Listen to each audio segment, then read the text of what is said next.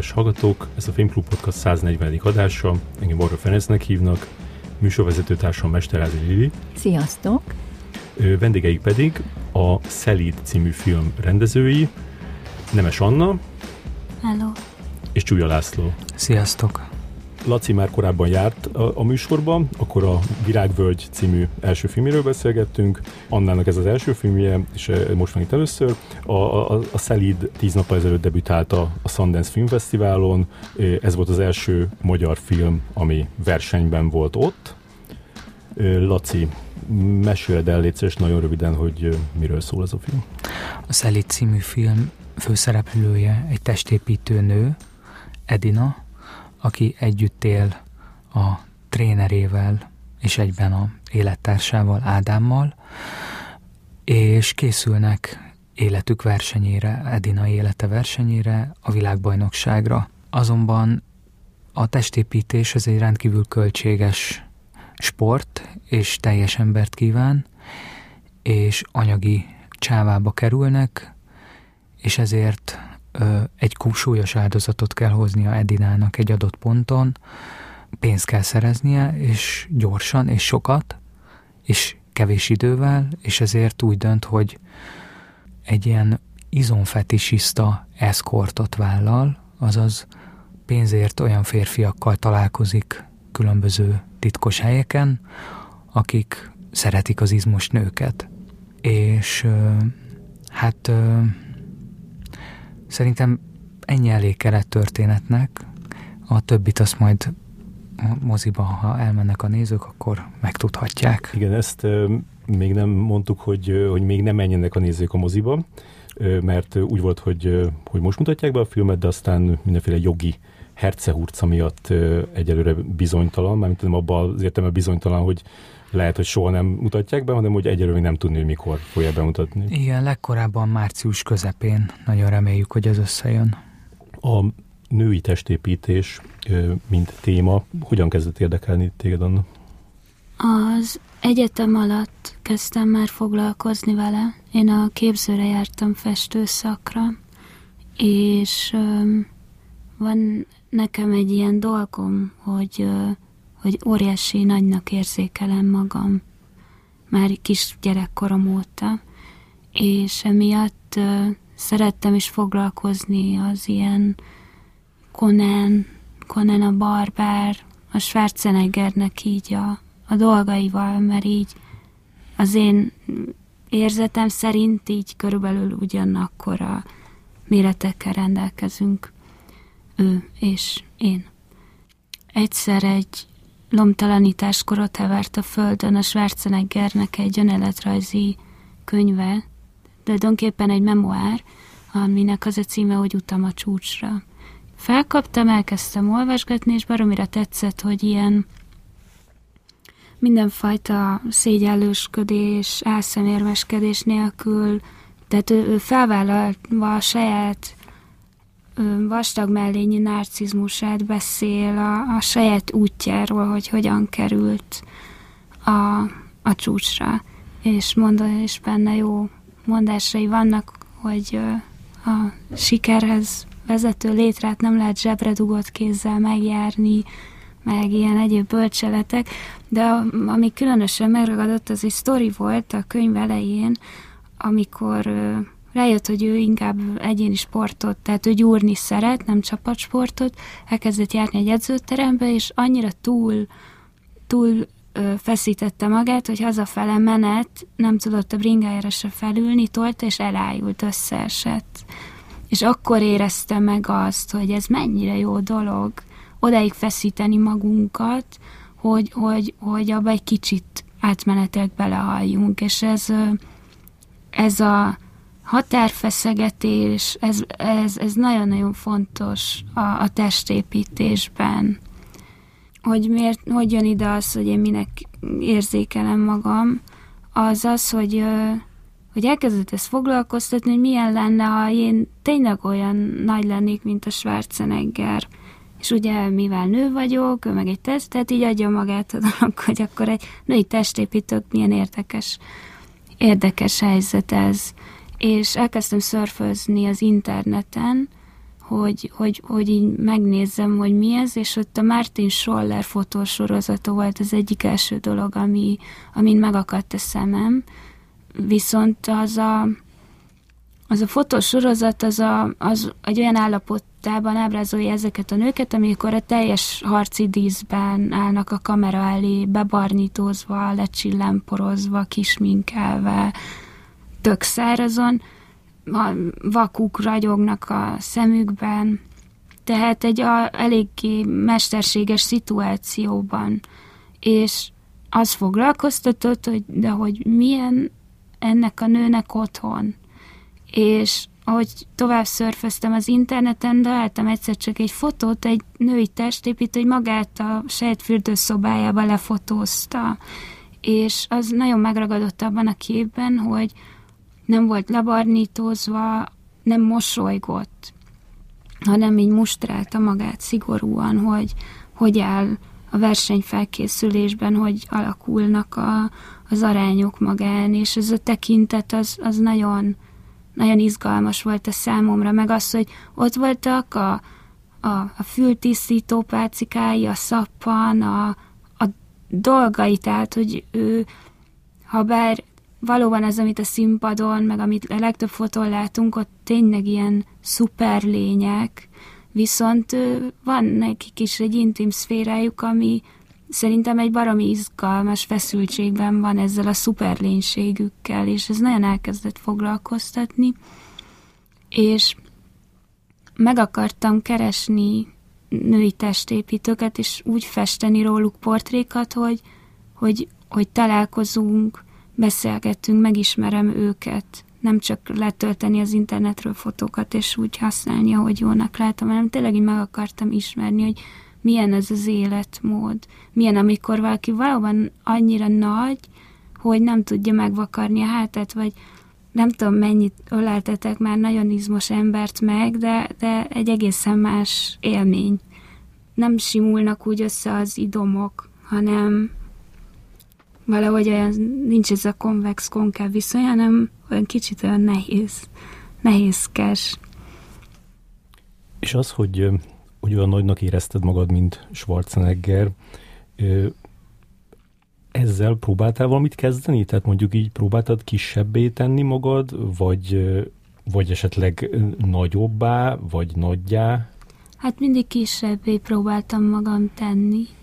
Hát nem, tehát akkor éreztem csak magam jól a bőrömben mindig, hogyha lényegesen a, az egészséges tartomány alatt volt a testtömegindexem. De ez nem egy, tehát nem azt a heroincsik ideált kerestem, aminek bármi köze van a szépséghez, hanem ilyen dolgok, hogy például a metrón mindig csak úgy tudok, vagy nem tudok, de mindig csak úgy szeretek leülni, hogyha van legalább három hely ott, mert különben így rosszul érzem magam, azt gondolom, hogy nem férek ott el, és hogy ráfolyok a többi emberre esetleg, vagy zavarom őket.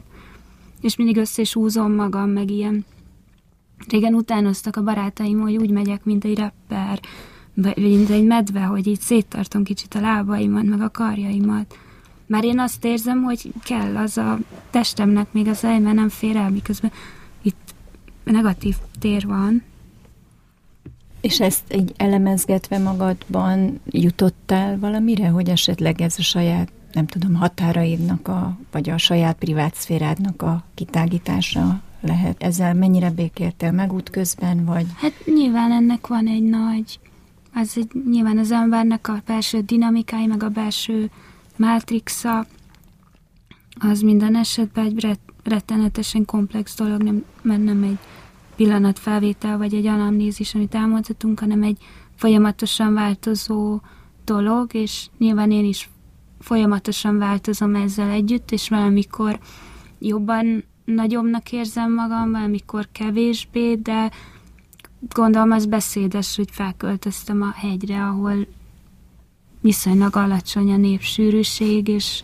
ott úgy van terem létezni. És akkor elkezdtél foglalkozni ezzel a témával, így a művészetedben, és uh-huh. hogyan ment ez át filmbe? Ez úgy mentett filmbe, hogy egy művésztelepen a, ezekről a női testépítőkről készült akvarellekről meséltem, és arról a sok érdekes történetről, amit a lányoktól hallottam, és a Szirtes János megkérdezte, hogy jó, hogy ezek nagyon érdekes, hogy miért nem gondolkodsz mozgóképpen. Én meg nem is tudom, mert sose jutott eszembe ez, mert festőszakra járok, képeket festek, pont.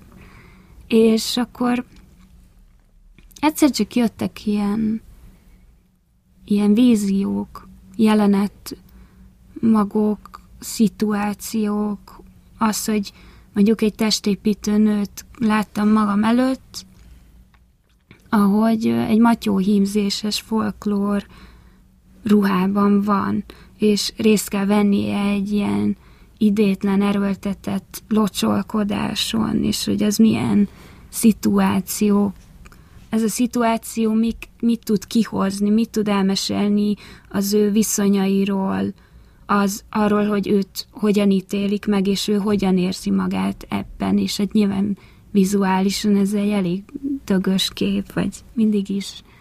A Lacival ebben nagyon osztozunk, hogy mindig szeretjük mindketten a, a bizarra, a különös helyzeteket. És jöttek ezek az ötletek, és mondtam a Lacinak, hogy, hogy, néz, hogy ez meg ez jutott eszembe, és akkor nyomtam neki a flasheimet, meg... Hát ezen azért alapvetően röhögtünk ezeken a jeleneteken, nem? Tehát ezzel így szórakoztattuk is egymást, vagy... Igen, de nem, nem úgy röhögtünk, hogy rajtuk röhögtünk, rajtuk hanem, röhögtünk, hanem, hanem így nagyon tetszett nekünk, mert ez így iszonyat sok lehetőséget rejt, és ami ugye a lényege a kreativitásnak, az ihletettségnek az ez, ez a divergencia, hogy kifogyhatatlan volt, és nem, Lacinak is meglódult a fantáziája, és... És hogy pont a Lacinak mondtad? Akkoriban még együtt éltünk. Ez 2014 és akkor még együtt éltünk, és akkor hazamenve erről a művésztelepről, a Bukta Imrétől meséltem neki ezeket. A művészetben, főleg a képzőművészetben nagyon fontos a, a, az újszerűség, és amikor így elkezdett ez érdekelni, akkor így először így körülnéztél, hogy foglalkozott-e már valaki más ö, női testépítőkkel? Mert pont ma ö, beszéltem valakivel erről a filmről, és ő úgy fogalmazott, hogy, hogy hát ez a női testépítő téma, ahogy ez megvolt, onnantól már gyakorlatilag a, a, a nehezén már túl voltatok. Mert ez egy annyira jó hát, téma. Hát sokan foglalkoztak ezzel, szóval nem mondhatni, hogy nem, talán a köztudatban nem került be annyira, de ez az újszerűség kérdése, ez, a, ez egy avantgárd hagyomány, a, egy ilyen kényszer, hogy újat kell, hogy mondj meg, és rettentő fárasztó így élni, szerintem. Én ezt végtelenül unom. A, azt aláírom, hogy én is, ha diákjaim előjönnek valami témával, ötlettel, akkor én is egyből azt mondom nekik, hogy jó, nézd meg, miket csináltak ezzel kapcsolatban. De őszintén bevalva én ezt nem szoktam csinálni mert vagy csinálom, vagy nézegetem, a kettő az... Én nem is az újszerű szót használnám, vagy szerintem az Annával nem arra fókuszáltunk, hanem inkább, sokkal inkább arra, hogy mi az, ami éppen forró, mi az, ami aktuális. Ugye bizonyos típusú témákat cirkuláltatunk az emberiség történetében, tehát maga az Amazon, az izmos nő téma is egy ősi kép, de vannak ügyek, mint például szerintem a női testépítés, ami valami miatt éppen most éppen érdekes, és valami újszerű, vagy inkább aktuális, kortárs módon lehet megközelíteni. Meg az, hogy van ez a női testépítés, ami azért nem tavaly pattant ki, és nincs vele foglalkozva. Tehát olyan értelemben végeztem kutató tevékenységet, hogy hogy megnéztem, hogy milyen dokumentumfilmek, meg anyagok vannak erről. És vannak szuperszájsi, mit tudom én, de hogy, hogy mindegyik a, a felszínt kapargatta számomra, vagy patologizáló volt a, a nők, nőkre nézve, és ez zavaró volt számomra, hogy így nincs, így, nincs hogy jó, oké, megnéztem, de továbbra is. De mit értesz azzal, hogy patologizáló? Hát, hogy így búslakodtak a fölött, hogy jaj, szegény nőci, mennyire nem normális, hogy ezt csinálja, és hogy tönkre megy ebben, és az szerintem rettentő fontos, hogy, hogy, hogy most már a posztumánban élünk. Az, hogy mik, azok a konvenciók, amik mondjuk 50 évvel ezelőtt még akár azt is mondhatnám, hogy relevánsak voltak azok ma már, ki a frászt érdekel, hogy egy nőnek melle van, vagy hogy ki kell rúzsozni a számot, vagy gyereket szülnünk. Tehát ezeket már régen meghaladtuk, és továbbra is azzal találkozom nagyon sok helyen, hogy jaj, hát ők férfiává akar változni. A fenéket, ezek a, ezek a fajta gender kategóriák, ezek már rég lejárt lemez. Én úgy néztem, vagy engem, engem az érdekelt a legjobban ebben a, a filmben is, meg a, a te, mert ezt még nem mondtuk, hogy, hogy te közben, és majd ezt elmondod, de hogy közben te egy, egy, egy dokumentumfilmet is fogadsz a, a, a témában, aminek az a cím, hogy Szép szörny. A Beauty of the beast megyünk magyarul is. Oké. Okay. Hmm.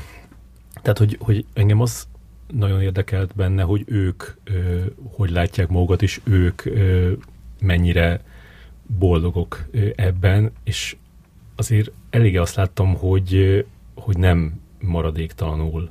Nyilván nem. Az ember, amikor ilyen horderei választást meglép, akkor nagyon nehéz azt mondani utólag, hogy, hogy megbántam, vagy nem bántam meg, illetve ez nagyon változékony.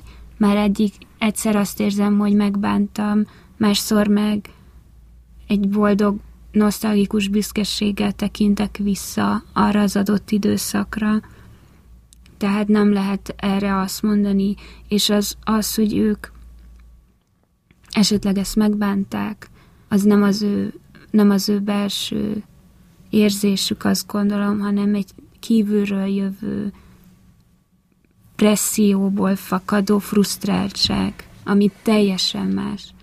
Mert hogy jó, igen, bizonyos dolgokat elvesztette, még fontosak lehetnek neki is, de van egy bizonyos része ezeknek a veszteségeknek, amiket én szívem szerint mérlegre tennék, hogy ez a magam vesztesége, vagy csak annak az érzésnek a vesztesége, hogy nem feleltem meg a társadalmi normáknak. Tehát nem lehet ezt ilyen egyszerűen megállapítani. A másik dolog pedig az, hogy hogy a testépítés, és kifejezetten a női testépítésnél hogy a, miért csinálták -e, csinálják ezt nél nagyon fontos az, amit, amit minden sport ad, és ez a sport is adja, hogy keretet ad az életnek. Tehát, hogy, hogy van egy olyan rendszer, amiben ha belerakja magát az ember, akkor ott eligazodik, és ad egy ilyen tartást az életének. Mert ugye a testépítés és a női testépítés, meg alapvetően az élsport, az egy életforma. Erre rá kell adni az egész életedet, és ezért nagyon nehéz azt mondani, hogy akkor a veszteségek, meg a nyereségek, mert akkor az egész életedről mondasz valamit, ami ugye megkérdőjelezi mindazt, amit a elmúlt tíz évben csináltál, és hogy olyan nagy a tét emiatt, ugyebár, hogyha egy dologra teszem fel az életemet, vagy van valami, ami így rendszerezi, hogy hogyha ez megkérdőjeleződik, akkor, akkor nagyon, hát nagyon nagy a krízis, és szerintem tulajdonképpen ezzel, erről is szól a filmünk, hogy, hogy a, egy olyan helyzetbe kerül Edina, hogy, hogy, hogy meg kell, hogy kérdőjelezze azt, amit az elmúlt tíz évben csinált. De egyébként ez biológiailag, vagy orvosilag, ez, ez visszafordíthatatlan? Mennyire visszafordíthatatlan? Hát bizonyos részei visszafordíthatóak, bizonyos részei nyilvánvalóan nem. Például az idő nem egy visszafordítható Azt dolog. értem, tehát a, inkább a testi szempontból, a testi az, hogy hoznak szempont. egy, egy döntést, uh-huh. Végigviszik, ahogy Laci mondta, tíz éven keresztül, ott a szobor a végén, de mi van, hogyha másnap abba hagyja, és mi történik öt évvel később? Nem nagyon ismerek olyat, aki ilyen komolyan csinálja, és úgy egy, egy, egyből abba hagyja. Tehát ezt nem lehet úgy abba nem hagyni. Nem. Tehát akkor kész, akkor recs. Uh-huh. Ez nem úgy megy, ez addig csinálja az ember, amíg bírja. Amíg, a, amíg hát Nem, hanem egyre kevésbé bírja a szervezete, de nem attól, hogy nem vagy sportoló, nem szedett mondjuk a 20 féle kiegészítőből csak 10 félét szedsz, aztán csak 5 félét szedsz, tehát hogy szép lassan lehet csak abba hagyni, vagy igazándiból így visszafogni. És igen, ez egy nagyon fontos dolog, itt döntésekről van szó, nagyon-nagyon tudatos dolgokról, és, és igen, egy, egy, egy ö, olyan testről, amit te magad alkotsz. Tehát ez nagyon fontos, és ebből ők nagyon tudatosak, hogy ők úgy döntenek, hogy szobrot faragnak a saját testükből. És, és lényegében az az ő műalkotásuk. De ebbe bele van építve egy tragédia valahol, nem? Tehát, hogy, hogy ez elhangzik az dokumentumfilmben, hogy, hogy mindig erre vágytam, egy ilyen tökéletes testet formázok, megformázok magamon, Igen. de hogy ez nem maradhat tökéletes, hanem hanem egyre, egyre az idő múlásával egyre esik csak szét, hogy e, erről így beszélgetetek velük, hogy ezt, ezt hogyan látják ők? Hogy hogyan dolgozzák fel?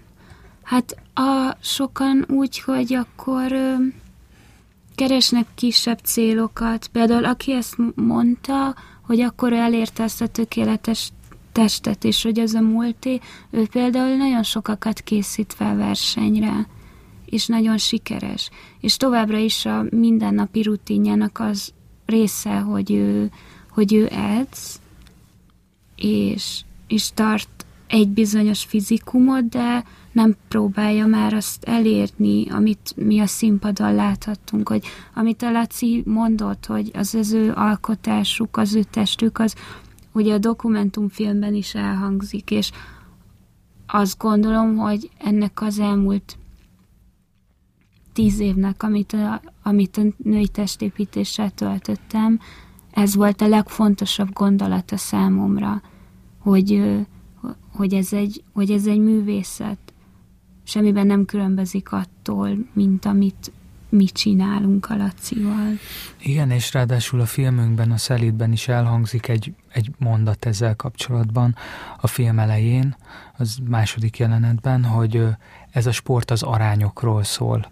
Tehát abból a szempontból különlegesnek tartom ezt a sportot, és abból a szempontból más, mint nagyon sok másik sport, hogy itt az esztétika az különösen fontos. A művészet sem szól másról, csak arányokról, és egy szépségideáról, ami valamilyen módon megpróbálja a, a művész megformálni. És itt is, itt is erről van szó. Úgyhogy szerintem a, a, a vizualitás, a látvány ennél a sportnál ennél kulcs, és itt találkozik a film és a testépítés. És hogyan tekintenek ők a, a ti testeitekre? Tehát, hogy erről beszéltetek, hogy tettek rá esetleg megjegyzést, vagy még az is érdekelne, hogy, hogy Anna, amikor te elmondtad nekik ezt, hogy nagynak érzed magad, ez segítette az, hogy így közel kerüljetek? Igen, mert hogy ha bár én a másik póluson vagyok, ebben a úgynevezett, mi ez magyarul? Disorder? Testképzavar. Képzavarba. A, a lényeg a dolgnak ugyanaz, hogy nem az, ami adott a számunkra, nem megfelelő, és ezen változtatni akarunk, és az is egy érdekes dolog, hogy a női testépítők közt nagyon gyakori az anorexia, és az ő esetükben ezt inverz anorexiának nevezik, bár női testépítéssel kapcsolatban nem találtam semmilyen tudományos cikket, csak a férfi testépítésről találtam azt, hogy annak a pszichológiája, és ott találkoztam ezzel szóval, hogy inverz anorexia. Tehát az is, amit a Laci mondott a kontrollról, az is egy, egy tipikus anorexiás, úgymond húzal, hogy ugye az anorexiások is általában OCD-sek és kontrollra vágynak, mert benne vagyunk egy kontrollálhatatlan világban, ami nagyon sokakban szorongás kelt, és amikor ez a szorongás elér egy bizonyos küszöböt, akkor az ember keres módokat arra, hogy, hogy valahogyan megküzdjön, egy coping a kontroll ebben az értelemben, és nyilván amikor ez túlszalad, és már az ember életminőségét rontja, akkor beszélhetünk arról, hogy ez úgymond patológiás, csak én nem szeretem az ilyen szavakat. És a lényeg az, hogy számukra is ez a kontroll gyakorlása a testük és a mindennapjaik, de hogy a minden nap minden apró részlete fölött, az, az egy hatalmas segítség abban, hogy megküzdjenek ezzel a amúgy ne, ne, nehezen élhető világgal. És a, ami nekem ilyen érdekes referencia volt ebben a szituációban, még a, a kontrollhoz kapcsolódó dolog, hogy, hogy a Michelangelo-nak a tanulmányait, meg nagyon sok alkotását kunyolják azzal, hogy ilyen dióizomzat van. Például a női figurák is egy kicsit jobban ki vannak csapva a kelleténél, főleg a koridájának nem felelnek meg, és akkor ezt hívták dióizomzatnak, amit én úgy gondolom, hogy annak a fajta korabeli enciklopedikus gondolkodásnak a terméke, ami, ami nagyon, nagyon nagyban jellemezte a, a, főleg annak a, a, a térségnek a gondolkodóit és alkotóit. Tehát a minden egyes részletnek a, az ilyen tételes felsorolása.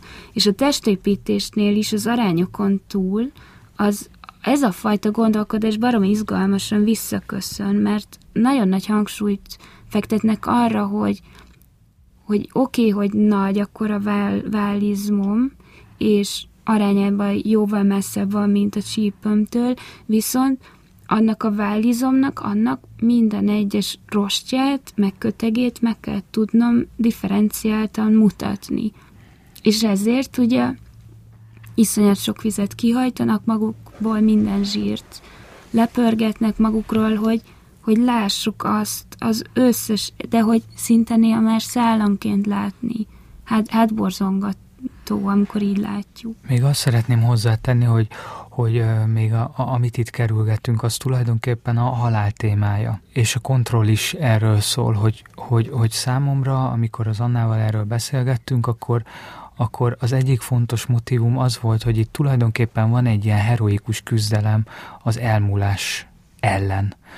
Tehát ugye van ez a tarbélai gondolat, hogy az élet semmi más, csak egy folyamatos rohadás, hogy szép lassan így szétrohadunk, hogy, hogy ez ellen küzdenek a testépítők, és ezért ö, látom bizonyos értelemben csodálatosnak, és ezért nagyon érdekes, hogy a testépítők jelentős része, akár a nők is, 30 fölött kezdenek el igazán belemenni a sportba. Tehát 20 évesen vagy valami más sportot csináltak, vagy bikini modellkedtek, de az igazi hardcore ügyek, azok általában akkor indulnak el, amikor az ember szembesül azzal, hogy huha, ennek azért az életnek egyszer csak vége lesz. És de jó lenne, ha ez nem mostanában lenne, meg de jó lenne a testem nem, nem bomlana szét. Tehát az a csodálatos, hogy a kontroll az a halál ellen való küzdelemről Mi, szól. Miközben azzal, amilyen állapotba kerül ahhoz, hogy a színpadon szuperlényként csilloghasson, az a halálnak így a a simogatása azért nagyon-nagyon a szélére kerülnek. Bocs, csak nem válaszoltatok a kérdésemre. Ami az volt, hogy ők hogyan tekintenek a ti testeitekre, tehát ja, az egy normális igen. testre. Szeretettel.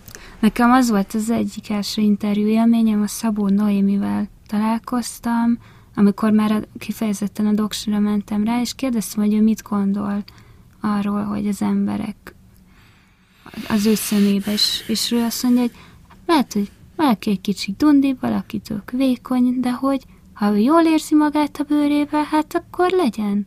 Érezze magát jól, és én, én velem is mindig így így megmosolyogták, amikor így vittem nekik a súlyzókat így kínódva, de lelkesen, de hogy a, nagyon nagy szeretettel és elfogadással vannak minden fajta testalkat. Igen, ez, ez, ez, ez, ez, nekem is egy ilyen általános tapasztalatom volt.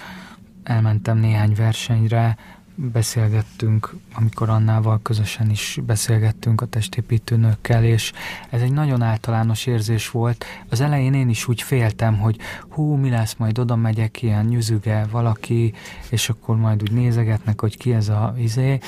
de hogy, hogy, hogy nagyon lehetett érezni azt, hogy ez egy tök, tök nyitott és befogadó közeg ebből a szempontból.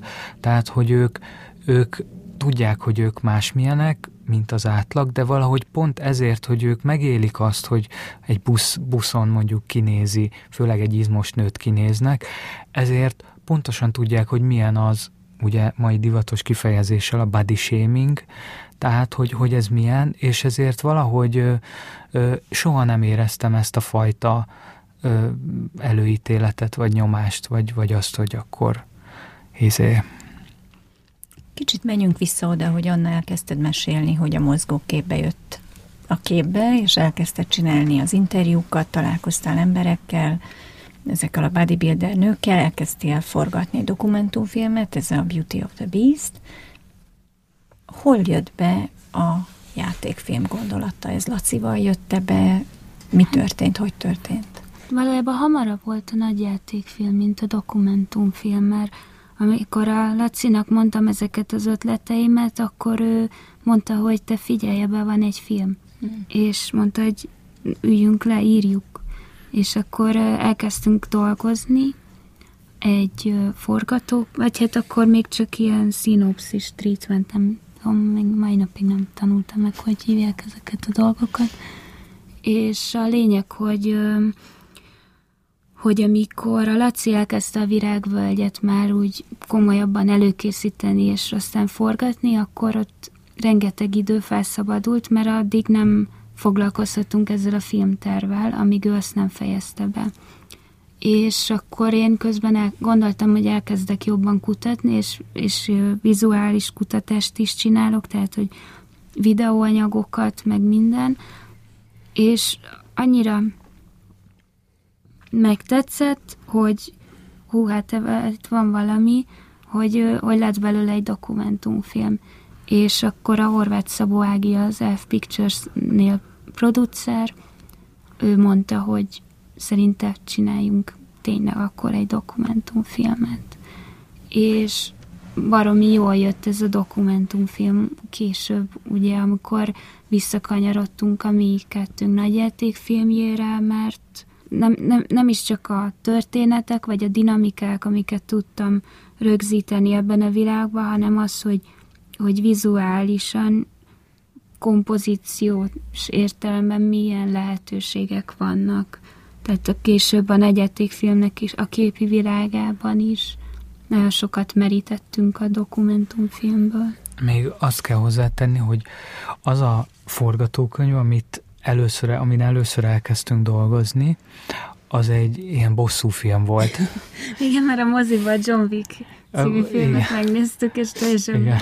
bepörögtünk, hogy igen. igen, tehát az egy ilyen rape and revenge testépítőnös akciófilmszerűség volt, és nagyon tetszett nekünk az, de aztán amikor elkezdődött egy ilyen komolyabb kutatás, és megismertünk testépítőnőket, Anna elkezdte a dokumentumfilmjét, ami egyben egy ilyen kutatási anyaga volt a, a játékfilmnek. Például megkértük, hogy a testépítőnőket, hogy mondják el mindig egy napjukat a mobiljukra este, hogy mit csináltak aznap. És akkor ebből nagyon sokat inspirálódtunk a forgatókönyvírás során. És akkor találtunk rá a Csonka Esztire, aki az Anna dokumentumfilmjében szerepel, és akkor amikor egyszer megláttuk az Esztit, vagy megismertük, akkor, akkor mindketten azt éreztük, hogy egy, egy rendkívül különleges ö, ember, aki nagyon mély érzésű és nagyon izgalmas az ő jelenléte, a világhoz való viszonya, egyáltalán minden, ahogy ő van, és, és az is szuper volt, hogy, hogy, hogy nyitott volt a dologra, és akkor ennek fényében úgy voltunk vele, abszolút az Annával teljesen egyetértettük, hogy itt az Esztinek kell, hogy legyen a főszereplő, de akkor át kell írni a forgatókönyvet teljesen olyanra, amilyen az Eszti, és ami, amit ő el tudunk képzelni, hogy megcsinál, vagy amilyen élethelyzetekbe ő belekerülhet és tulajdonképpen akkor teljes fordulatot vett a forgatókönyv. Úgy képzeljétek el, hogy ez évek, tehát mondjuk Anna elkezdte 2014-ben a festést, és ez mondjuk 16-17, akkor elkezdtük valahogy jobban így a realitásba bele képzelni. És ez az escort szolgálatvonal? Először csak ilyen nagyon light sztorikat hallottam pár csajtól, még nagyon régen, hogy mesélt az egyik nő, hogy vannak ilyen csávók, akik azt kérik, hogy videózza le, ahogy a bicepszét így pumpálja, és küldje el neki. És akkor ott volt egy kis hint, hogy itt vannak sztorik, és aztán később volt egy hölgy, akivel találkoztam, aki elképesztő izgalmas karakter volt. Ő később nem szerepelt a dokumentumfilmembe, de barom izgalmas nő, és ő mesélt már igazán kemény sztorikat, amiken ő keresztül ment. Igen, egyébként az, a, az az érdekes, hogy talán a filmben még lájtosak is a sztorik ahhoz képest, hogy vele mi történt. Úgy éreztük, hogy az már tényleg valahogy nem illet az Eszti karakteréhez se, amikor mondjuk már ilyen, nem tudom, késeket kell elővenni, meg temető, meg nem tudom. Tehát amikor igazán be, bedurvul a dolog, valahogy mi egy ilyen lágyabb irányba mentünk el.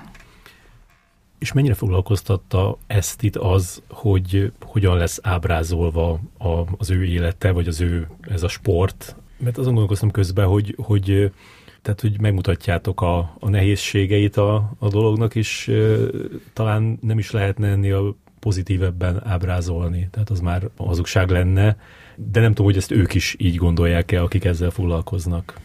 Ö, még nem látta ezt a filmet, tehát nyilván a forgatókönyvet ismeri, és konzultáltunk vele, hogy ez így rendben van-e, sőt azért itt ott van a Túros Gyuri is, aki az Ádámot játsza, az edzőjét, aki a való életben is edző, és régen testépítő volt, és azért velük, meg még egy-két szakértővel konzultáltunk erről, hogy ez rendben legyen szakmailag.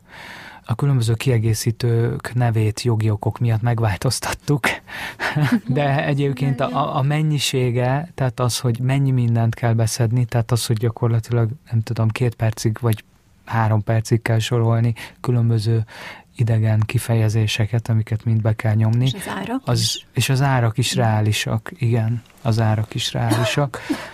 Ebből a szempontból próbáltunk hiteles lenni, ugyanakkor az nagyon fontos, hogy ez egy fikciós film, és hogy az Eszti karaktere inspirálta a forgatókönyvet, de nagyon sok mindent az Eszti nem így csinálna, vagy nem is csinálna meg, vagy nem tőle jön. Ő egy szerepet játszik ebben a helyzetben, ez azért nagyon fontos elmondani, és ugyanúgy a Gyuri is, a partnere is. Én most januárban csináltam egy ilyen koplalós diétát, úgyhogy nagyon tudtam azonosulni a, a, a filmben a, az evéssel kapcsolatos dolgokra. Egy kicsit mesélnétek erről, hogy, hogy a, az evés az, az, az milyen szerepet játszik ebbe az egészben, mert mint hogyha mint hogyha egyszerre kéne koplalni és zabálni lyuk, van egy ilyen, de hogy az biztos, hogy egy pillanatra sem lehet megfeledkezni erről a témáról. Igen, hát nagyon fontos az, hogy mit és mikor eszel, milyen nagyon sok fehérjét kell ugye bevinniük, sokkal többet. De ugye ezt mindenki tudja, hogy, hogy teljesen más tápanyagokra van szüksége egy acélgyári munkásnak, meg egy atomfizikusnak. Ez nyilvánvalóan a testépítésben is jelen van, és ahogy közeledik egy verseny, úgy, úgy lesz durvább a, a diéta, mert egy idő után már valóban koplalniuk kell, mert, elér, mert tömegelnek, sokáig tömegelnek, akkor az a cél, hogy minél nagyobb térfogatra tegyenek szert, viszont utána ahhoz, hogy az szépen szálkással megmutatkozzon, ahhoz, ahhoz nagyon sok mindent meg kell vonniuk maguktól. Az Eszti mindig úgy mondta, hogy, hogy a gazokat, mert ilyen ilyen brokkoli, meg nem tudom, és akkor nem sózhatja meg. Tehát ilyen sótlan brokkoli, ilyen, ilyen finkszagú kaja, ezt kell ennie, meg ilyen, ilyen salátákat, amiben kb. 9 kalória van. Még emlékszem, egy csaj mesélte régen, hogy ő kígyóborkát evett, és hogy napi ilyen 10 kg kígyóborkát megevett, hogy így elérjen kb. 500 kalória bevitelt, és hogy, hogy, hogy ez, ez baromi nehéz, meg az időrelvés, az, hogy Esztinek is emlékszem, hogy volt, hogy felkelt reggel ötkor, ne vitte a kutyákat, és akkor így gyomorra felállt a taposógépre még egy szaunaövvel, és akkor nyomta az egy órás kardióját a taposon, aztán a nap folyamán megevett három darab bufirist, és akkor ez volt a verseny előtt.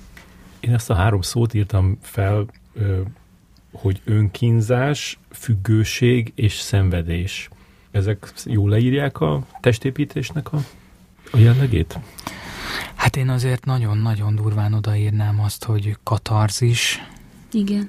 hősiesség és eufória. Tehát elképesztő, amikor az ember egy ilyen élet és halál közötti állapotban van, akkor, és föl kell menni a színpadra, valójában olyankor nagyon-nagyon gyenge fizikailag, mert ugye víz, meg szénhidrát az nem nagyon van benne, akkor olyan hormonok szabadulnak föl a, az agyában az embernek, amik ö, ilyen boldogságot és egy ilyen különös lebegést hoznak létre, amit meg is próbáltunk a filmben ábrázolni, például az első jelenetben, amikor ott ö, azok csodálatos pillanatok, és hogy amikor évekig dolgozol azért, hogy fölmenj a színpadra, és tényleg mindenki téged néz egy percig, és akkor megmutatkozhat, megmutathatod magad, az minden, minden testépítő számára, és egyébként minden sportoló számára, aki mondjuk elmegy az olimpiára, egy olyan pillanat, ami, amiért azt érzik, hogy, hogy érdemes élni.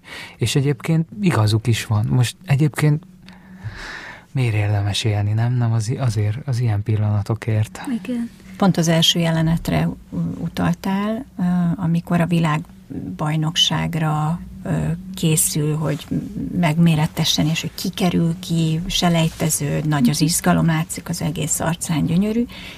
Kiáll, nagyon szépen megmutatjátok, és akkor egyszer csak így körbe megy a kamera, és akkor meglátunk egy ilyen kis kis eldugott művelődési háznak egy ilyen kis sötét kis hatsoros közönségét, és, és azzal szembesülök, és közben mindenféle ilyen műanyag, nem tudom, felújítás alatt álló művelődési házban vagyunk, ilyen műanyag nejlonok lógnak feltépelve a falra, a kontraszt, hogy itt, itt, itt nem tudom, hogy mit szerettettek volna mutatni, mennyire igazi ez, hogy tényleg ennyire réteg műfajról beszélünk, hogy itt ennyi embert érdekel ez, mert említettétek az olimpiai selejtezőket, teljesen más a, a, nem tudom, abban a pillanatban az embernek az érzete, amit látsz az esztén, és aztán meglátod, hogy hol van, és hány embernek csinálja ezt. Igen, hát a, a nylonfóliák az nem tatarozás miatt van ott, hanem azból az egyszerű jogból kifolyólag, hogy,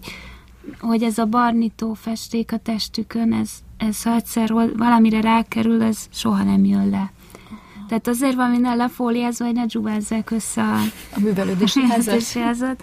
Illetve azért Magyarországon is vannak kisebb, nagyobb versenyek, és amit mi mutattunk, az, az épp egy kisebb, azt szerintem bevallhatjuk, hogy mi nem, nem a, tehát, hogy, hogy ez egy költségvetési probléma volt, hogy nem tudtuk az érdi sportcsarnokba, de ezért mit az érdi verseny, a PC-nek a versenye, ami volt az ST, vagy az, az amikor az IFBB a prokártyát megszerezte, azért ott ezekben a modern, ugye nagyon sok szép sport létesítménnyel ajándékozott meg minket az állam, szóval ezekben nagyon szép csiti épületekben is vannak versenyek, csak mi a forgatáson nem tudtuk azt megengedni, hogy egy ilyen térbe bejussunk, ezért kerültünk egy ilyen szituációba, de amúgy tényleg hát a kelet-európai millió, szóval, hogy Azért nem, tehát ne képzeljenek a hallgatók itt őrületes stadionokat, tehát hogy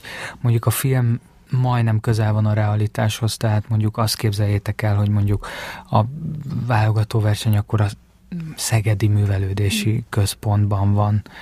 Konkrétan van. Konkrétan van ott egy verseny, vagy az érdi sport csarnokba, ahol a gimnazisták járnak kosarazni. Tehát ö, ö, ez egy rétegügy.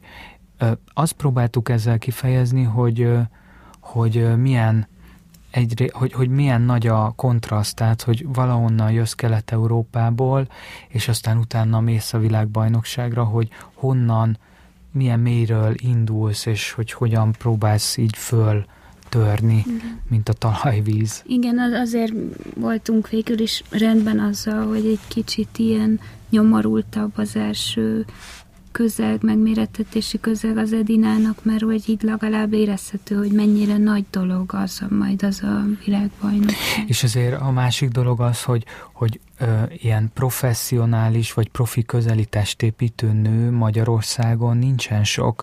Tehát mondjuk úgy képzeljétek el, hogy mondjuk egy ilyen versenyen elindul öt nő de lehet, hogy csak három, aki ilyen kondícióban van. Mert ugye írgalmatlan, nehéz ezt létrehozni. Tehát általában az szokott lenni, amiről a filmben is beszél az edző, hogy bikini modellekből van rengeteg, akiknek ugye általában ezek ilyen 20 év körüli hölgyek, akik kicsit elmennek néha kondizni, de semmi komoly, meg nem tudom, görög salátát rendelnek a giroszosnál, nem giroszt, nagyjából ennyi a hozzá, amit hozzátesznek. Ilyenből van nagyon-nagyon sok, és olyan komoly sportolóból, aki tényleg az életét rágyazza, Magyarországon 5-6 van. Igen, már ez 15 év, mire ezt felépített. Tehát azért nincsenek fiatal, profi, ilyen kategóriás női testépítők már, mert ekkora izomzatot ilyen formába és arányokba létrehozni, az, az rengeteg idő. Tehát ezt nem tudod egy pár év alatt mert olyan vannak egy genetikai adottságod, és akkor azt nekik sokszorosan túl kell tudni lépni. És ti változtatotok valamit a, az életeteken ennek az élménynek a, a hatására, hogy foglalkoztatok a testépítéssel? Én nagyon sokat hisztam, de nem szándékosan. Csak a forgatásoknál, meg az ilyen munkáknál, vágószobában, nem tudom, így meg stresszevő vagyok, szóval, és most már nem tudom hány éve folyamatos stresszbe vagyok, szóval én egész nap csokit zabálok, de hogy ilyen, így a Laci az szemtanúja volt, ilyen undorító mennyiségben, ilyen, ilyen három liter Red Bullt lenyomtam, és akkor így, ja, emlék, néztem vissza pont a doksi forgatásairól ilyen képeket, hogy, hogy, hogy mennyire más volt még. Egyébként nekem talán nem, tehát hogy ha erre gondolsz, hogy akkor irány a konditerem, és... Vagy akár csak a fegyelemből. Hát, nem. Nem, nem, nem, tényleg ehhez kell egyfajta személyiség. Igen, hogy mi nekünk nincs meg az a nincs meg. Erőnk, ami nekik. Csodáljuk ezt, meg fantasztikusnak tartjuk, de nagyon távol áll, azt hiszem mindkettőnktől. Igen, ez, ez a fajta. Nyilvánvalóan a, az a, a, a testépítés is művészet, és mi is valahogy megpróbálunk művészetet létrehozni, ebben, ebben van hasonlóság, van lelki rokonság ebben a dologban. És Tehát abban, szerintem... hogy a legjobbnak lenni a, a, a világon? Igen, igen, ez, ez biztos, hogy van. Tehát ez a, a angolul a chasing perfection, tehát hogy, hogy hajszolod azt, hogy jó legyen, hogy a lehető legjobb legyen az, amit csinálsz, az a, nagyon durván átélhető a művészetbe, tehát olyan borzasztó, és ugyanúgy, ahogy azt mondják a testépítők, hogy mindig van hova fejlődni, nincs olyan, hogy tökéletes test. Csodálatos ez is, hogy hajszolod, hajszolod, van egy ilyen ideál, de hogy soha nem fogod elérni, mert, mert ugye mindig van valami, amit, ami arányok, a szénhidrát, a nem tudom mi. Meg az ideálok változnak. Az ideálok változnak, stb. Az egészséged mit enged meg, és a művészetben ugyanez van, hogy, hogy nincsen tökéletes műalkotás, illetve a tökéletes műalkotás az, ami nem készült el, ami a fejedbe van. És, és ugyanúgy, amikor nem tudom, forgatunk, vagy a vágószobában vagyunk, akkor van ez az állandó frusztrált érzése az embernek, hogy nem jó, nem jó, nem elég jó, legyen jobb. És itt nem feltétlen a, arra gondolok, hogy most akkor milyen fesztiválok, hanem, hanem egyszerűen az, hogy, hogy amikor csinálja az ember, akkor folyamatosan rohadtul elégedetlen. Igen. Nem, Anna? Ne, igen, és akkor van az a nagyon kevés pillanat, amikor, amikor így jó, az a Csíkszent Mihályi féle flow élmény egy, egy ilyen tíz másodpercre megcsap, és akkor nagyon high, aztán jön újra a, igen. a zakatolás. Igen, tehát az elégedetlenség és a hajszolása valamilyen fajta, hogy jobb legyen, az, az, az, az nagyon közös, és az igazándiból valamilyen módon, hogy ezzel foglalkoztunk, nem tudom, Anna, te mit gondolsz, de hogy ezt a fajta szorongást, ez sublimálta, hogy ezzel foglalkozunk. Igen. Amiben töktelen az ma változtatott, hogy reflektáltabbak lettünk a saját folyamatos elégedetlenségünkre. Hogyan született meg az az elhatározás, hogy, hogy együtt rendezzétek meg ezt a filmet? Meséltétek, hogy amikor elkezdtetek gondolkodni rajta, akkor még együtt voltatok, utána már nem, de mégis együtt csináltátok meg. Többféle magyarázat van erre. Nem tudom, majd Anna mondd el te, hogy ne, mert most ezzel kapcsolatban nem biztos, hogy van egy ilyen hasonló történetünk, hogy nyilvánvalóan együtt kezdtük el, tehát minden filmnek van egy genetikája, és össze is voltunk jogi értelemben is kötve. Tehát együtt adtuk be a filmalapnak, annak idején még akkor filmalap volt. És ezért azt, azt hiszem, hogy mm, én hiszek a, nem tudom, abban, hogy a, tehát nem csak az a fontos, hogy mi van a kamera előtt, hanem mi van a kamera mögött, és a kettő az teljes mértékig átjárható, és valamilyen módon ennek a filmnek ez a tiszta forrása, hogy mi ezt együtt találtuk ki, együtt készítjük el, és, és ez a film és a filmterv is közös volt.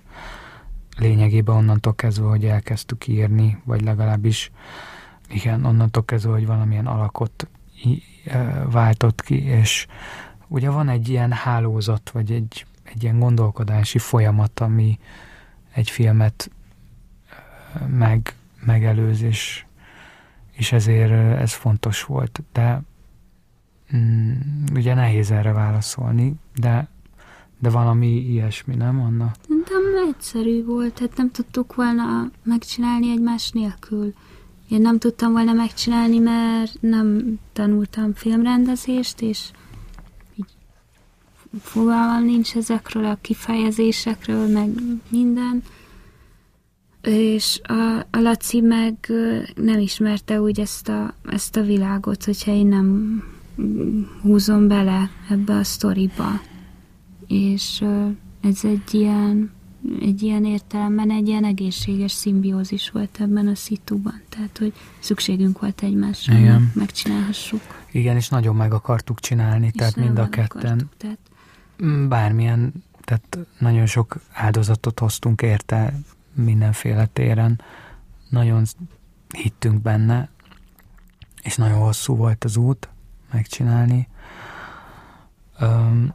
De, de tényleg azt gondolom, hogy valahogy minden filmnek van egy ilyen története, hogy hogy, hogy áll, mármint nem a forgatókönyv, a filmben lévő történet, hanem a létrehozásának a története, és a korábbi tapasztalataimból az, az jött ki, hogy, hogy, hogy rohadt, tehát hogy annak ellenére, hogy ez egy ilyen ipari művészet, nem is iparművészet, mert ez egy másik sztori, de hogy a filmkészítés az alapvetően egy ilyen ipar, hogy ott van alapvetően az alkotó, meg a fölvet között ott van egy ilyen kamera, ami eleve egy ilyen instrumentális valami, és ott van akkor még a fikciós filmnél a lámpák, a vágás, tehát hogy rengeteg ipari ügy jön be, de mégis az az érdekes, hogy a végén rohadtul számít, hogy, hogy mi az a szándék, mi az a forrás, ahonnan ez az egész elindult. Hiába, hogy körülötte van mindenféle ügy, és hogyha ez a dolog korrumpálódik, vagy valamilyen módon sérül, akkor az rohadtul látszani fog a filmen. Meséltem az egyik munkatársatok, hogy, hogy Annának folyamatosan ki kellett taposnia a, a helyét ebben a, ebben a helyzetben. Nyilván az van, hogy ide jön egy ilyen vékony hangú, nagyon bolondnak tűnő csaj, aki képzőművész, és egyetem mi a szart keres itt. És uh, aláírom, hogy nehéz engem komolyan venni nem tartanak bizalomgerjesztőnek. És ez, ez tök jogos, csak hogy emiatt az volt, igen, hogy nekem nagyon keményen meg kellett mutatnom, hogy, hogy nem vagyok tök hülye, meg mindent, nem ismerem a szakifejezéseket, amiket mondanak, meg nem értem, miért kell mindent angolul megnevezni, mert nem lehet ezt elmondani normálisan, úgyhogy értse is az ember, mint ilyen rövidítések, hogy PA, meg DOP, meg mi a fene? Na mindegy, de hogy igen, nekem valamennyivel jobban kellett teljesítenem, hogy, hogy bizonyítsam azt, hogy, hogy van létjogosultsága annak, hogy én itt vagyok. És nyilván volt az a helyzet, hogy a stáb nagy része, akik ott dolgoztak, ők a Lacit ismerték már, vagy akár dolgoztak is vele, tehát teljesen természetesen adott volt nekik az, hogy azt mondják, hogy Laci, mit gondoltok? És akkor nyilván egy érzékeny, narcisztikus ember vagyok, akinek ez úgy rosszul esik, mert hogy én vettem fel a lomtanításon azt az Arnold Schwarzenegger könyvet, hát én, én kezdtem ezt az egészet, hát ízé nem tudom, de hogy közben meg azt gondolom, hogy szerintem, mivel nagyon sokszor én konfrontálódtam szituációkban, mert itt van megint az, hogy mivel dilettáns vagyok, ezért gátástalan vagyok kérdésekbe, és a vány akarok csinálni, akkor addig megyek, amíg a part szakad. És nem érdekelnek ilyen etikettek, meg hogy mit illik, meg mit lehet, vagy mit nem. Nem is ismerem őket. Tehát ezekkel szerintem tudtam azt, azt bizonyítani, hogy, hogy van bennem erő, meg a Laci is odafigyelt ezekre a, a dolgokra és alapvetően meg, hogyha csak tisztán most eltekintünk az én önérzetemtől, meg ilyen dolgoktól, akkor maga a, munka, ahogy együtt dolgoztunk a Lacival, ez teljesen szerintem egyenrangú felek voltunk. Mind a kettőnknek vannak erősségei és gyengeségei, és, és azok tök jól ki tudták egymást egészíteni, és végső soron, végső soron ez a lényeg illetve én is azt mondtam, amikor már a harmadik hete nyöszörögtem otthon, hogy me- megint leoltottak, meg leannácskáztak, meg hülyének kezeltek, akkor azt mondtam, hogy most ezt muszáj félretennem, az én önérzetemet, mert egy olyan feszültséget generál bennem, ami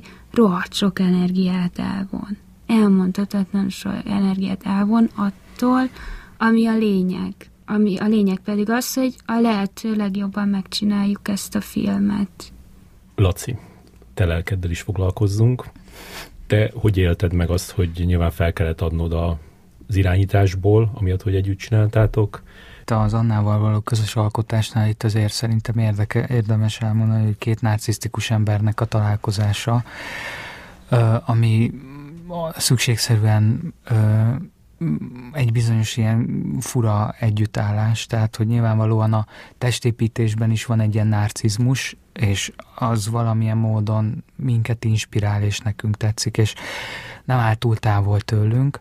Hogy a kérdésedre visszatérve, hogy az a, az a, az a fura, vagy hogy az volt a, a, a lényeg az egész folyamatban, hogy az Annával kreatív szempontból mindig mindig nagyon nagyon erősen egy húron pendültünk. Tehát tulajdonképpen, hogyha kreatív konfliktusok voltak, akkor sokkal inkább a valamilyen alkotótárs között és köztünk voltak konfliktusok. Most ez teljesen hétköznapi dolog a filmezésben, hogy egy másik alkotótárs, vagy esetleg mondjuk a gyártás felől jönnek bizonyos fajta javaslatok, igények, amikkel adott ponton vagy egyetértünk, vagy nem értünk egyet. És az a szuper volt, hogy az Annával mindig egyetértettünk, vagy 90 százalékban. Ja, és nagyon ritkán. Nagyon ritkán. Akkor is voltak, de lényegtelen részletkérdésekbe, tehát, hogy a túrós Gyuri milyen magasra emeljen egy csokit. És akkor, hogy oda dobja a csokit. Oda dobja a csokit, vagy, igen, de hogy nem is oda dobja, mert mind a kettőt, hogy milyen erővel dobja oda azt a csokit, mondjuk azon ment egy, de ma már látom visszaemlékezve, hogy tulajdonképpen kurva mindegy, kurva volt. mindegy volt, hogy most milyen erővel dobja oda de azt a csokit. 35 percet ordítoztunk egymással az egész távban. Igen.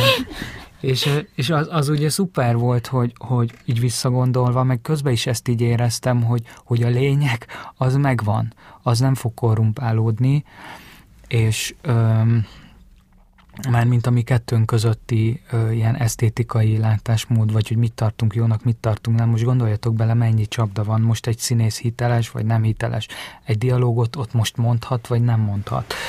Ö, Tehát ez mindig ott volt, és ez egy ilyen biztos, és az Anna is, amit az előbb mondott, ugyanazt tudom megerősíteni, hogy ez adott egy ilyen biztos alapot arra, hogy, hogy utána, hogyha ugye ugyanúgy a saját narcizmusom valamilyen módon sérült, akkor ezt nyilvánvalóan voltak belőső feszültségek ezzel kapcsolatban bennem, vagy volt, voltak az Annával is feszültségek, persze, ez teljesen természetes egy filmkészítésnél, de mindig tudtam, hogy a, a lényeg az, az, az megvan.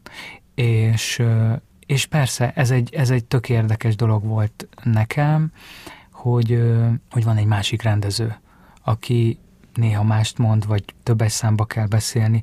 Érted, tudod? Szóval, hogy az van, és hogyha ugye ti nagyon sok filmrendezőt ismertek, azért látjátok, hogy, hogy, hogy főleg a szerzői filmezésnél azért az van, hogy a rendező az egy ilyen akaratgép, vagy egy ilyen ego, aki így kiterjeszti a, az egóját, és akkor minden érte van. Tehát, hogy a forgatáson tényleg van egy ilyen érzésed, és szerintem azért ismerem a kollégákat, és szeretik ezt a helyzetet. Szóval, hogy a filmrendezők az jól, jól érzik magukat olyan helyzetekben, amikor nagyon sok ember körülöttük zsong.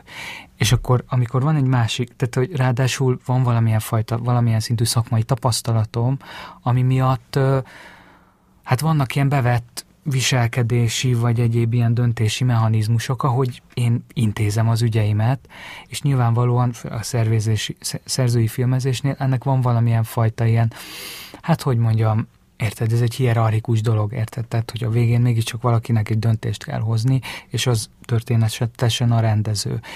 És amikor van egy másik ember, akkor nyilvánvalóan van egy ilyen feszültség.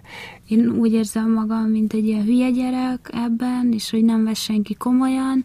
A Laci meg gyakran úgy érezte, hogy ő, hogy ő az én flesseimet, a, ő a végrehajtó. És Igen. hogy, hogy neki is az degradáló volt, szám, tehát mind a kettőnknek meg voltak a saját szorongásai ezzel Igen, de egyébként valójában egyik se igaz. Tehát az, az, az, an, tehát az a, a nemzetközi szintéren nyilvánvalóan az Annát teljesen komolyan vették, tehát ez teljesen nyilvánvaló volt, tehát ugyanúgy potens filmrendezőként tartották számon, és egyébként itt a forgatás során is voltak bizonyos konfliktusok, amiket inkább az Anna oldott meg, mert egyszerűen ügyesebb volt ezekben a helyzetekben, agresszívabb. vagy agresszívabb volt, gátlástalanabb volt bizonyos helyzetekben, mint én, tehát nekem valamikor könnyebb volt ez a dolog. Hogy kérdezzem meg ezeknek, amit elmondtatok mind a két oldalról ennek a fényében, hogy, hogy fogtok még együtt rendezni?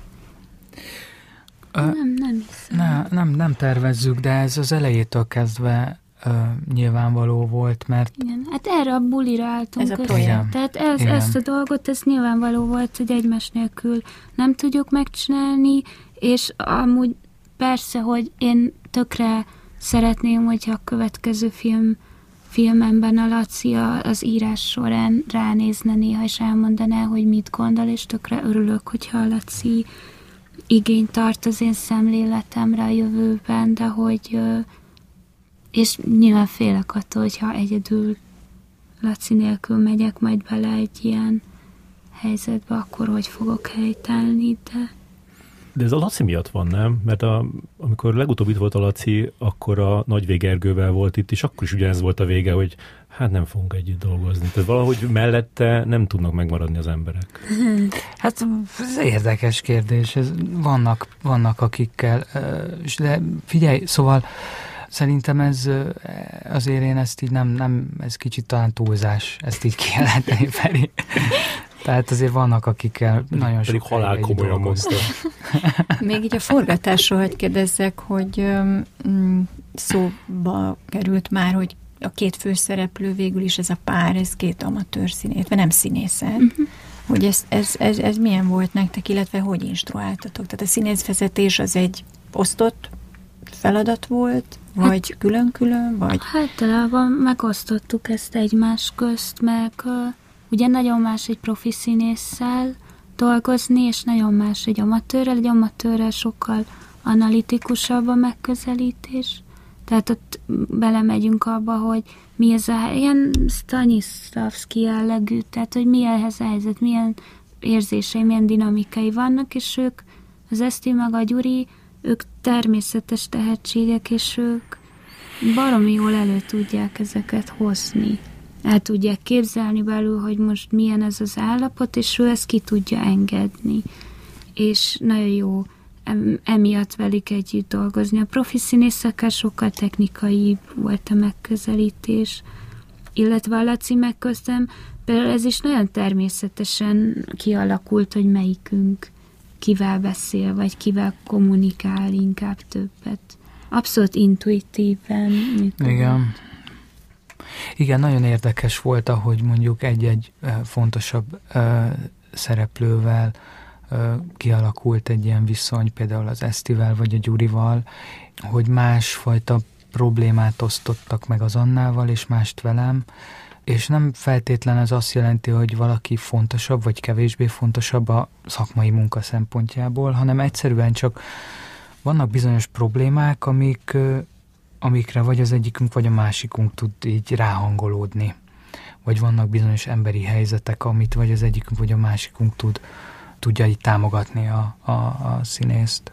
Benne még az merült fel, és ö, nyugodtan mondjátok, ha nem akartok erre válaszolni, de hogy a magánéleti fejlemények, vagy a, az, hogy ti szétmentetek közben, ez, ez, ezen hogyan tudtatok felülemelkedni a munka során? Ezt most csak magamból indulok ki, nekem ez borzasztóan nehéz lenne. Hát de mind a ketten munkamániások vagyunk, tehát elég hamar amikor mérlegre kerül az, hogy a mi privát ügyeink és érzéseink versus egy alkotás, akkor mindig az arra dől el a dolog, hogy az a fontos, hogy, hogy alkothassunk. Meg hát nagyon sok időnk volt rá, és van köztünk egy olyan kötelék, amit szerintem függetlenül a, a, az úgynevezett párkapcsolati dolgoktól, hogy mind, mindig megkeressük egymást, és megosztjuk egymással az életünk része élményeit. Ez teljesen magától értetődő dolog, teljesen független mindentől. Tehát van köztünk ez a fajta kapcsolat. Igen, és a, a, a másik dolog, és ez talán még visszatérve a Feri kérdésére, most egyébként így közben cikáznak a fejembe a nevek, hogy ki kell dolgozok már legalább tíz éve folyamatosan, hogy hogy, hogy, hogy, hogy itt azért szerintem az tök fontos ebben a filmben, hogy ez mind a kettőnknek egy személyes ügye volt, és valahogy azok a problémák, vagy azok a megközelítések, és itt esztétikai értelemben és dramaturgiai értelemben, vagy a karakterek felépítése értelmében következik a mi kapcsolatunkból, és valamilyen módon ez a, ez a film, ez valahogy a mi közös gyerekünk valamilyen módon. És ezért tudtuk, tudtunk kitartani a film mellett, és úgy azért, hogy együtt csináljuk meg, azon kívül, hogy nyilvánvalóan teljesen egyetértek azzal, amit az Anna mondott, hogy egyszerűen a személyes ügyeket egy adott ponton háttérbe, hátrébb soroltuk a film miatt, de az az izgalmas, hogy közben a film is személyes.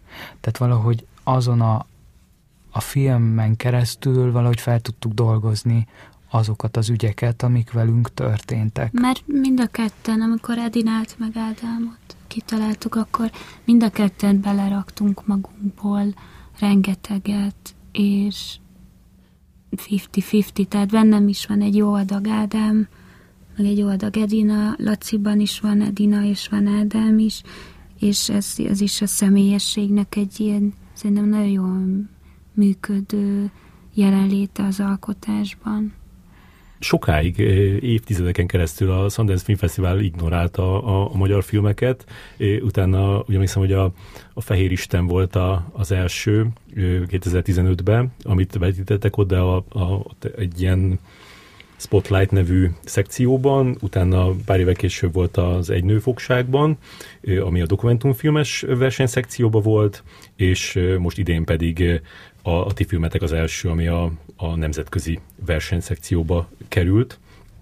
Nagyon sokáig úgy nézett ki, hogy, hogy ezt a fesztivált élőben meg fogják tartani, tehát vetítésekkel, közönséggel, meg, meg minden, és utána pedig pár héttel a kezdése előtt bejelentették, hogy, hogy, hogy csak online lesz, és akkor gondolkoztam egy jó hasonlaton arra, hogy mi a különbség a, a, az offline fesztivál és az online fesztivál között, és akkor, hogy az offline az a, az a szexelni valakivel, az online pedig az, hogy biztos forrásból értesülsz arról, hogy egy másik ember éppen rád gondolva maszturbál.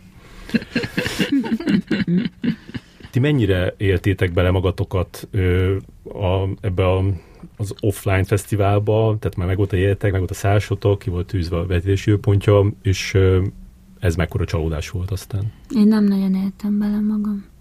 A többiek jobban.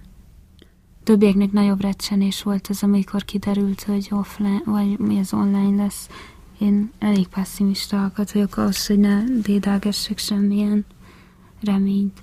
Ez a filmnél, ahogy ezt megcsináltuk, ezt a filmet, azt nem megyek be a részletekbe, de kézzétek, hogy ami elbaszódhat, az minden elbaszódott. Tehát minden, tehát amit csak el tud romolni egy forgatás során, de már a fejlesztés idején az megbicsaklott. Tehát ennyire egyértelmű volt, hogy akkor nyilván nem megyünk ki a Sundance-re. Hiába voltatjuk szét magunkat. Ez érdekes, hogy a beszélgetés ezen idő pontján kiderül, hogy, hogy ez a legpehesebb film a világon. Hát minden, Laci, te is emlékszel, szóval olyan dolgokat, hogy akkor kitör egy világjárvány, akkor azt mondja nekünk a filmi alap, hogy hát mégse támogatunk, utána azt mondták támogatni, ilyen dolgok történnek. Tehát egy folyamatosan, nekem folyamatosan volt olyan érzésem, amiatt ezt a filmet csináltuk, hogy, hogy mindig résen kell lenni, mindent felügyelni kell és figyelni, mert bármi, bár, bármikor elszállhat. Hát igen, én beleéltem magam, hogy elutazunk, sajnos. Úgyhogy tényleg a, én, én, én eléggé engem meg, meg, megütött a dolog. Szerintem annyi a különbség, hogy, hogy az online fesztivál az nem fesztivál, tehát ez egy ilyen szakmai, talál, szakmai találkozás volt az online térben.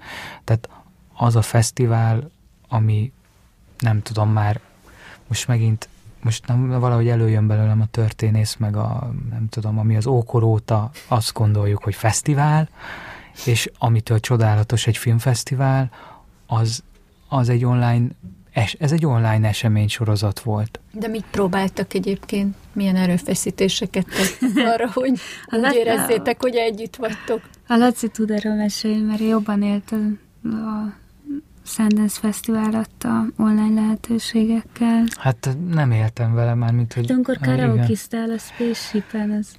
Na, ez, ezt akkor meséltek ezt a két szót így együtt. Ja, hát ugye a fesztiváloknak minden ilyennek az a lényege, hogy, hogy az ember ott mi találkozik emberekkel, és elbeszélget, és létrejön egyfajta személyes élmény, ami megnyit ajtókat, aztán később esetleg.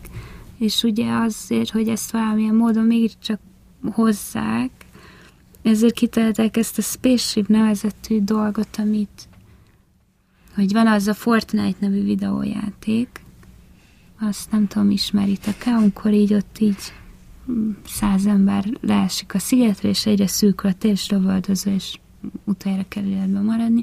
Most annak egy ilyen nagyon gagyi béta verzióját egy űrhajóval, a, a fesztivál résztvevőivel, és akkor ott ilyen csetelhettek egymásra, de egy videó cseten tulajdonképpen így, de hogy ez nem. És még csak nem is lövöldözhetsz. Szóval, hogy... Ezek is se nyírhatod Hogy semmi jó nincs benne, ott így Lacival így felmentett, kóvehelyogtunk fél órát, semmi nem történt, nem működött semmi. De Laci karaokezott. És aztán Laci még egyszer vissza. Voltak ilyen szobák, igen, mellékszobák. Volt a filmnek menni. úgynevezett partia, ami nem jelentett többet annál, hogy kirakták a fotóját ebben a űrhajóban a filmnek, és akkor ö, és akkor ott különböző szobák is voltak, és az egyik szoba, ez egy ilyen karaoke szoba volt, ami Reméljük egyedül pont... voltál benne. Nem. Nem. Hova egy, egy, egy, a Sundance-nek az egyik szervező hölgyével énekeltünk együtt, így a laptopunk előtt. Ez remélem megvan. Igen, az Ágonnak megvan a videó, igen. Linkeljük. Ő is ott volt. Link. Viszont a, akik próbáltak valami pozitívet találni ebben az online fesztivál dologban, a, a, ők azt mondták, hogy így sokkal több filmet meg tudtak nézni a kritikusok.